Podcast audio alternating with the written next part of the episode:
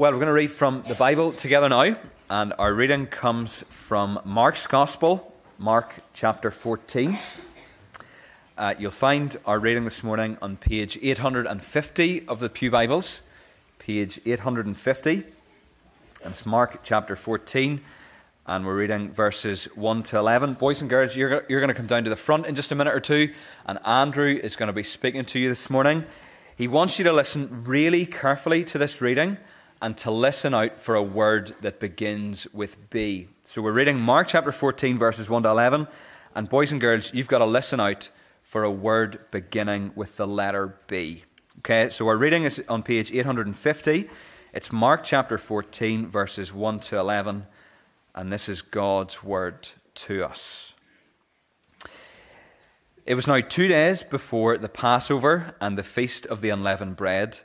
And the chief priests and the scribes were seeking how to arrest him by stealth and kill him.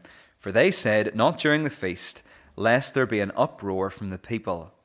And while he was at Bethany, in the house of Simon the leper, as he was reclining at table, a woman came with an alabaster flask of ointment of pure nard, very costly, and she broke the flask and poured it over his head. There were some who said to themselves indignantly, well, Why was the ointment wasted like that? For this ointment could have been sold for more than 300 denarii and given to the poor. And they scolded her. But Jesus said, Leave her alone. Why do you trouble her? She has done a beautiful thing to me, for you always have the poor with you, and whenever you want, you can do good for them. But you will not always have me. She has done what she could. She has anointed my body beforehand for burial. And truly I say to you, wherever the gospel is proclaimed in the whole world, what she has done will be told in memory of her. Then Judas Iscariot, who was one of the twelve, went to the chief priests in order to betray him to them. And when they heard it, they were glad and promised to give him money. And he sought an opportunity to betray him. Amen. And we thank God for his word to us this morning. Well, good morning. It's, uh, it's really great to be back with you in Buckna again. I do want to thank Stephen for his invitation to be here. It's uh, just such a lovely atmosphere you have in your church. You know, they, some people can say things, they don't really mean it, they're just kind of buttering you up. Well, I'm not buttering you up. Uh, there really is a great atmosphere in your church, a really warm welcome. It's tremendous singing in the congregation, and uh, the 23 that you have at the front, plus more, are just fantastic, so bright. Um, so, what you're doing here in Buckna, keep doing it if you're working hard this year, make sure you're working hard twice as hard next year because the Lord is, is blessing you here. And I'm delighted to be with you to open up the Bible and uh, just to be encourage you this morning. So if you have your Bible, can I uh, ask you to open it up to Mark chapter 14? Uh, we want to think about this passage for just a few moments. Let me begin by telling you a story. It's a silly story. I'm pretty sure you'll have heard it before, but I'm going to tell you it because I think it's really helpful. It's a story about this uh, old couple and they're going to a church service. They're going to a church service at night. Let's say they're from um, and they're going to a church service in Belfast. And they're going to this church service in Belfast and they're running a wee bit late. Um, she's been in the bathroom a minute or two longer and he's been looking for a tie that matches his suit. So they're on their way to this church service. They're running late and uh, she says, Look, I'm driving. Uh, the thing about this couple, or particularly the, the, the wife, is she's deaf. Hearing is absolutely terrible. But anyway, they're in the car and they're going to the church service. As they're driving along the motorway, the blue light starts flashing. And I, I can tell you when I'm driving to churches on a Sunday morning, I'm always worried about that happening. But the blue lights are flashing and she's pulled over. The policeman pulls the car in, walks up the window, she puts down the window, and the policeman speaks in. Excuse me, madam, do you know why I pulled you over this morning or this evening? She turns to her husband and she says, What did he say? He turned to her and he said, The policeman wants to know, do you know why he's pulled you in? So she turns to the policeman and she says, I'm really sorry, officer. We're going from our house in Broughshane. We're running up to a church service in Belfast and we're running late. And I was maybe just a wee bit heavy with my right foot on the pedal, but we're going to church and that's why I was maybe going a bit hard. The policeman looks at her and says, Broughshane, you're from. I used to go with a girl from Broughshane, oh, many, many years ago. I can tell you, I was courting her one night and I thought she was a great woman, but I saw her the next week. She was the ugliest woman I've ever seen in my entire life. She turns to her husband and she says, What did he say? And the husband looked at her and said, He says he thinks he knows you.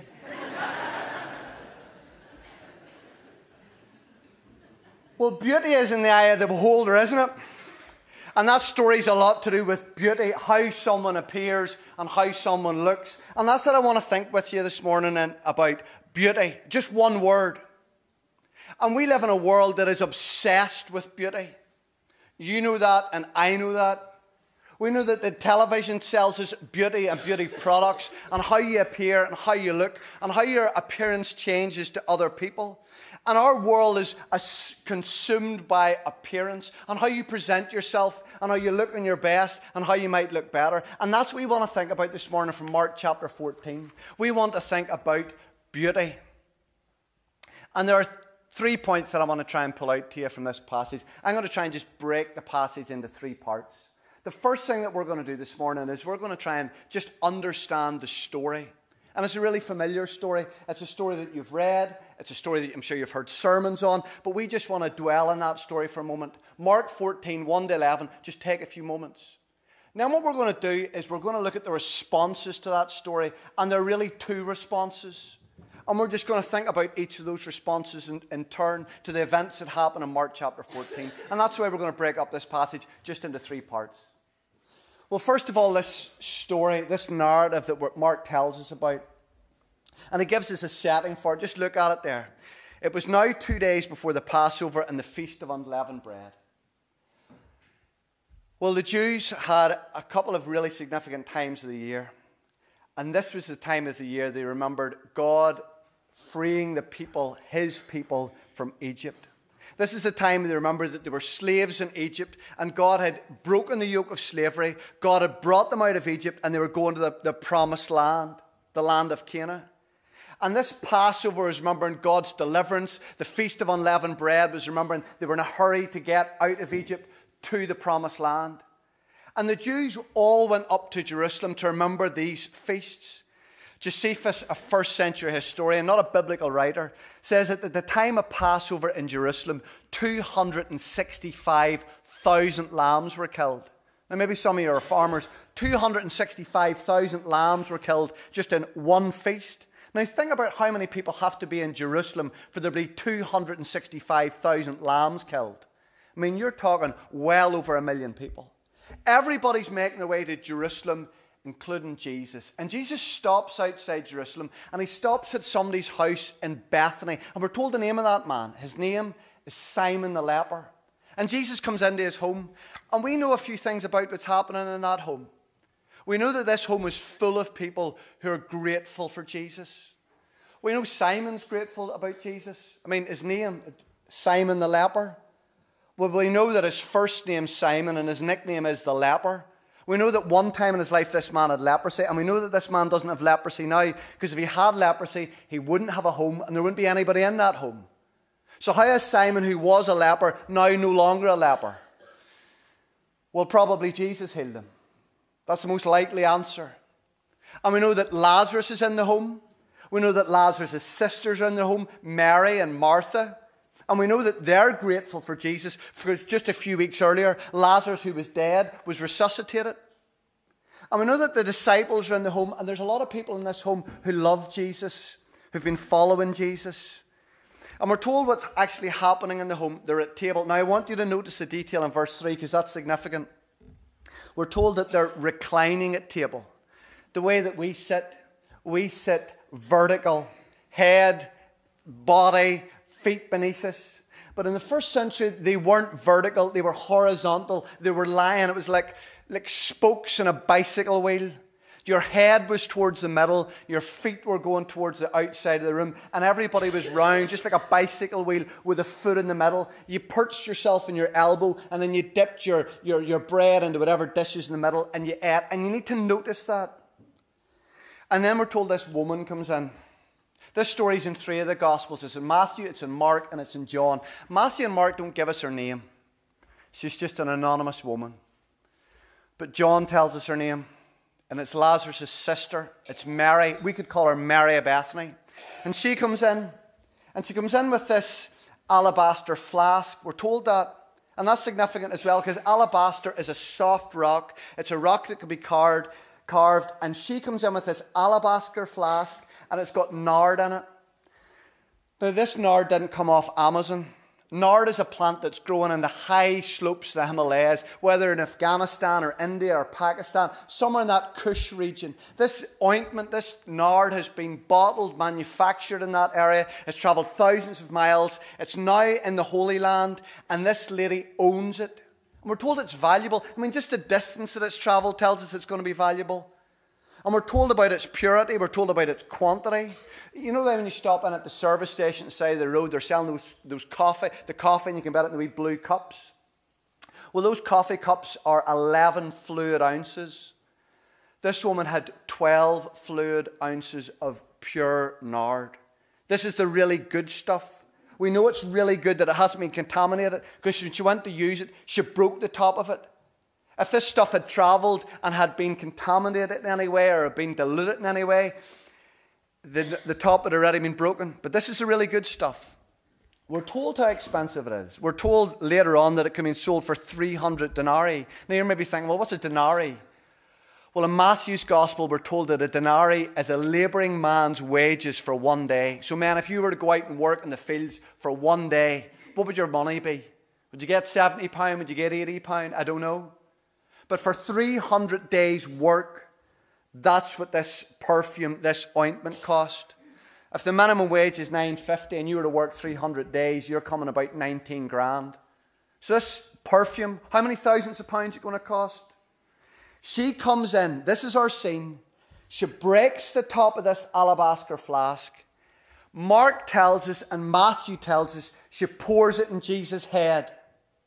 John tells us significantly she also pours it on Jesus' feet. She covers all of Jesus' body in this. Jesus is dripping with this ointment. Jesus is dripping with this nard. And the smell just fills the whole place. And what do we make of this story? Well, Mary obviously loved Jesus. She obviously thought a great deal of Jesus. I mean, she took this really costly perfume and she poured it all over him. But there's more. We said we were going to have three points. Well, here's the second one. Let's think about the responses. There are always some in a church. There's always some in a church who are working against the gospel, who are working against what the Lord wants. And in every church, there's people who sound good, who are very persuasive, who can bring a crowd of people with them, but they're actually working against the gospel. They're working against the Lord Jesus. And you find that here in Mark 14. It says in verse 4 there were some who said to themselves indignantly, Why was this wasted? We used to use a phrase where we would say somebody's holier than thou or self righteous. Now we use the phrase where we say somebody's virtue signaling. You know, somebody says something really good or does something really good and everybody sees it, but the reason they do it is not because they're genuine, it's because they want to be seen. Well, we're told that the disciples speak up. John tells us that one of the disciples speaks up in particular. John tells us Judas speaks up. And he persuades the rest of the disciples to almost gang up on this woman and to embarrass this woman. And his reason is really, really good. He says, This perfume is really expensive. This was really costly. And it's just wasted. It's just been dosed all over Jesus. He's just been covered in it. Why do you not sell it and give it to the poor? Nobody's going to argue with that. Give it to poor people. Nobody's going to argue with that. And they scold this woman, they embarrass her. But we know that Judas is being manipulative. We know that Judas is obsessed with money. We know that Judas is not only obsessed with money, but we know that Judas is obsessed with property. And Judas wants money to buy ground. We know that he's already done that because we're told in the Acts of the Apostles. And Judas sees, now I want you to think about this. Judas sees this money, this 300 denarii, this thousands of pounds slipping through his fingers. And what does he do? He's been with Jesus for three years, but at this significant point, whenever he sees thousands of pounds, which could have been going into the money bag, when he sees that money slipping through his fingers, at what point, this point, he says, Look, I'm away. I've had enough. Because it's immediately after this that he goes and betrays Jesus to the high priests. He says, I'm here to make some money. That's why he's with Jesus. And he says, I've had enough. There's just hypocrisy here, isn't there? There's hypocrisy from Judas, there's hypocrisy from the religious leaders. People who sound good, who speak really well, but they're working against the gospel. W.P. Nicholson put it like this He said, There are some churches, if you had a bucket of milk at the back door, it'd be ice cream before it reached the pulpit because the people are that cold. And that's a warning to us, isn't it? Are we a hypocrite? Are we cold to the gospel? Are we working for our ends? Are we working for the Lord's end? Maybe you're here at church this morning and you're thinking, look, I'd be a Christian, but I've seen a few hypocrites. And many times people think like that. And I suppose genuine. I remember visiting people and they would say to me, Look, some of your elders owe me thousands of pounds, and you're asking me to go to church. If you knew how much money that man owed me, you wouldn't be asking me to go to the same church he goes to. And that's maybe a legitimate question or a legitimate query. But none of us are called to follow another person. We're called to follow Jesus. And if you followed me, I would disappoint you. If you follow another man, they'll disappoint you. But Jesus will never disappoint you. You're called to follow him. And the first response to this scene, well, the first response to this scene or this narrative is where they're attacking this woman, they're embarrassing her. But then our third point, Jesus responds. Jesus speaks up. And it's a beautiful scene. I hope you notice that. Jesus notices his people and Jesus speaks up for his people. Jesus is the advocate and the defender of his people. Jesus cares for you, he really loves you. He wants to listen to your prayers. He wants to speak to you through the Bible, whether you be really old or really young. And Jesus is interested in this woman. And how does Jesus respond to this woman? Now, I want you to get that. If you've been kind of nodding off for the last minute, I give the, permission, the person beside you permission to elbow you in the ribs because I don't want you to miss this. What does Jesus say? And I want you to look at the words that Jesus uses here. Jesus doesn't say, Oh, that's a really good thing she did. He says, She has done a beautiful thing. She's done a beautiful thing. What's my job as a minister? What's Stephen Kennedy's job as your minister? Sunday school teachers, Bible class leaders, those in the organizations with the young people, your precious children. What is your job with those children? What was your job in Sunday school this morning with those children? And what is the job in children's church right now? What is the actual job? What's the point of it all? Parents, what's your job with your children? Grandparents, what are you seeking to achieve with your grandchildren? I mean, what direction are you going?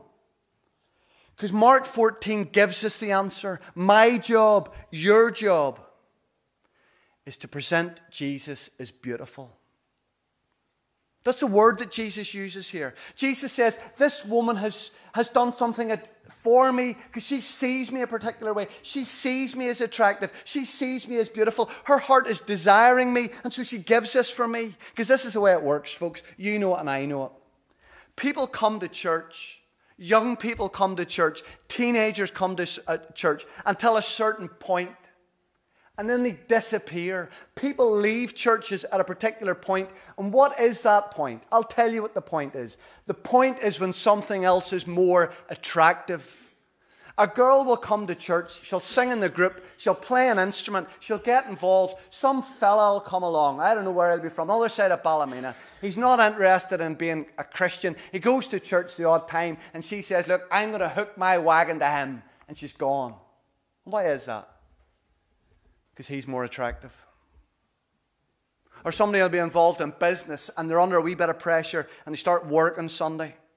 And then after a while, Sunday becomes just another day of work. And after a while, Jesus is forgotten about. You could be a teacher running the SU in your school for 30 years.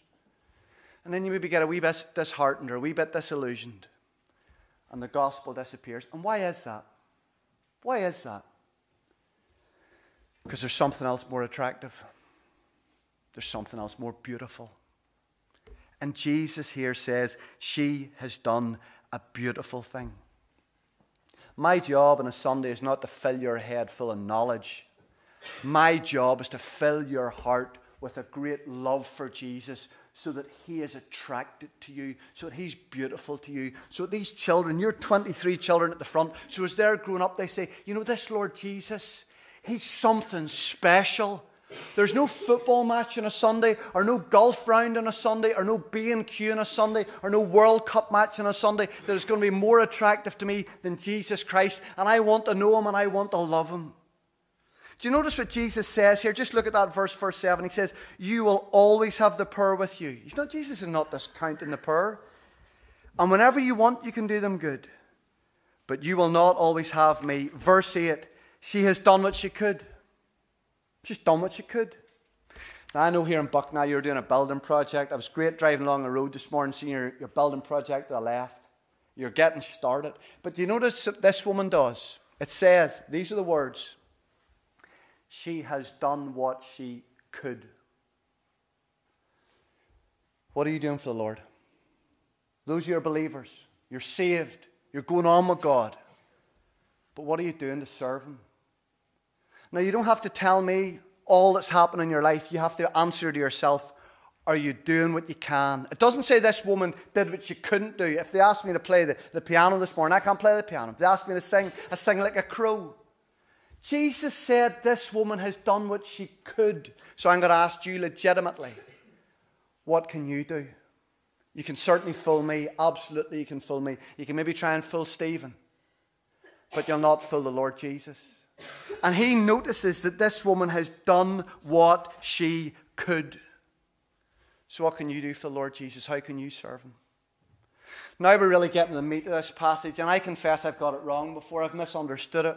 I'm happy to tell you I don't have all the answers. And I, like you, I'm on a learning process and trying to understand the Bible. And I've got this passage wrong before. Because what I thought was happening in this passage, what I thought was happening was that this woman thought, Jesus is the Messiah. You know, Jesus has come into the world. Jesus is this miracle worker. And Jesus is the one that healed my brother. And she came up to the house, Simon's house, and she had this perfume. And to show Jesus how much she loved him, she poured this perfume out over his head. That's how I understood it. You know the way you hear about in the first century when somebody went to somebody's house, they anointed their head with oil. I thought there's a wee bit of that in, that in this story. Or do you know the way in 1 Samuel, whenever Saul's made king, they anoint his head with oil. And 1 Samuel 16, David's head's anointed with oil. Do you understand? You've heard those bits before? That's what I thought was happening here. And then I thought Jesus interpreted it. Because Jesus is the one that says, Leave her alone. She has done what she could. She has anointed my body beforehand for burial. And I thought Jesus interpreted that. But that's not right. That's not what's happening here. Mary of Bethany knows exactly what she's doing. Mary of Bethany knows exactly who Jesus is. The disciples don't get it. Jesus' own family don't get it. But Mary of Bethany gets it. Mary of Bethany has been listening whenever Jesus said in Mark 8, in Mark 9, in Mark 10, I have come not to serve or be served, but to serve and to give my life as a ransom for many. She was listening whenever Jesus said, I'm going to die and then in three days rise again. I mean, what are we told about Mary of Bethany in Luke chapter 10? What's the wee phrase that Luke uses about Mary of Bethany? He says, She sat at Jesus' feet and she listened. Do you remember the two sisters? Mary, do you remember that story, Mary and Martha? One's rushing around hoovering and dusting, and Mary is just sitting there and she's listening. She sat at Jesus' feet and she listened to what he had to say. And she understood that he was the Messiah. And she understood that he was going to die, that he was going to give his life as a ransom for many. And she understood that.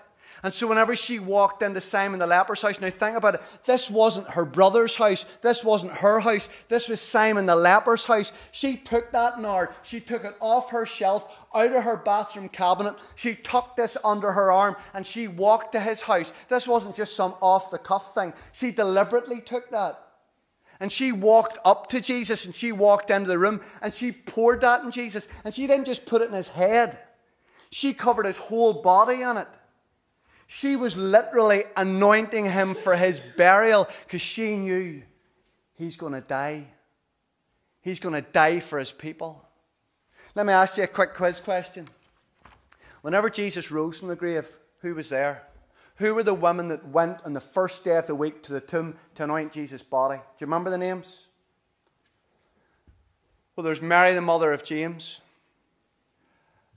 There was um, Mary Magdalene. And there was Salome. But Mary Bethany wasn't there. Why was she not there? She wasn't there because she didn't think Jesus was going to be in the grave. She was there a couple of weeks earlier whenever Jesus had stood outside another tomb and she had, he had said, Lazarus, come forth. And she knew that this Jesus was the Messiah, and she knew that this Jesus was going to die, and she knew that this Jesus was going to rise from the grave. And so, Mary of Bethany, whenever she went into that house that day and poured that perfume all over Jesus' body, she was saying, Now, this is what she was saying. I want you to get this. She was saying, Jesus, I know who you are, and I know you're going to die for your people. And I know you're going to rise from the grave. And Jesus, Jesus, Jesus, there is nothing more beautiful in the world to me than that. There's nothing more attractive to me than that. And I would even take the most valuable thing that I own and I give it to you. Because there's nothing more precious to me than you. If you were to get out your scales, get out your scales and start putting stuff in the scales and start putting what's important to you. It's really easy to find out what's important to people. Just look at their social media. So many people put up my world. This is my children. This is my husband. This is my world. And that's legitimate. That's cool. Or they'll say, look, this is what I'm getting for Christmas. So this is what I want. Well, get out your scales and put what's important to you in the scales your health, your wealth, your farm, your family. All those things are, are legitimate. But where does Jesus sit in those scales? How do things weigh up whenever he enters into the scales? That relationship, that future plan. Because this woman, Mary Bethany, she says, You can get out my scales and you can put Jesus on one side, and there's nothing more beautiful and there's nothing more valuable to me than him. And how did he become beautiful to her? She sat at his feet and she listened to him. She sat at his feet and she just listened to him. Jesus tells us that this is an historic moment, that this is a globally significant moment. You don't find too many of them in the Bible. Jesus doesn't use this line a whole lot of times, but what does he say here, verse 9? Wherever the gospel is proclaimed, in the whole world, what she has done will be told in memory of her. There's a lot of different ways that you can slice what it means to be a Christian. There's a lot of different ways that you can cut it. Now, the meaning's the same, but you can approach it from different angles. What does it mean to be a Christian? What is a Christian? How do I know I'm a Christian? Well, if you're sitting in church this morning and you don't take any joy, the word that Stephen's been using, or delight in Jesus, if he's not attractive to you, if you don't desire to listen to him, there should be a red light flashing in your head and there should be a siren going because there's an issue there. But if you've a delight in knowing Jesus, if you want to listen to what he would say to you, if you want to understand his direction for your life, you're a little bit like Mary of Bethany. And she loved Jesus and she delighted in Jesus and she was attracted to Jesus. And Jesus said, wherever the gospel's proclaimed, whether it be in Buckna or Ballymena or Bessbrook or Belfast or Botswana or Burkina Faso or wherever you go, there's only one gospel, there's only one way to God, and it's Jesus Christ. And wherever that gospel is proclaimed, following Jesus means there is no one or nothing more dear or more beautiful to me than Him. Will you pray with me, please? Let's bow our heads and let's pray. Our gracious God and Father in heaven, we thank you for your word, the Bible. We thank you that it, it opens up our lives like a surgeon with a scalpel and it shows us exactly what we're like. Father, we ask that we would be revealed this morning to you by your Spirit, that we would be seen by you and examined by you, and that that would be immensely helpful for us. That we wouldn't go on in a way that's fooling ourselves and seeking to fool everybody else around us. But Father, we would delight in your Son Jesus and we would want to know him more, that he would be beautiful to us, attractive to us, So, Father, work on our hearts and work on our lives and give us desires that we don't have and strengthen those that we do that are of you. I thank you for bringing all these people to Buckna this morning. For those that do know you, help them and build them up. For those that do not know you yet, I pray that they would get it that they would be like Mary, not like the disciples, but that they would be like Mary and the penny would drop and they would really see who Jesus is. They would really hear who Jesus is. And they would delight in him and count him as more valuable than anything else. Father, we ask that this Jesus, the one who died for our sins, the one who rose again for our justification, would be the one that we have great joy in. And so we thank you that you hear our prayer in his name. Amen.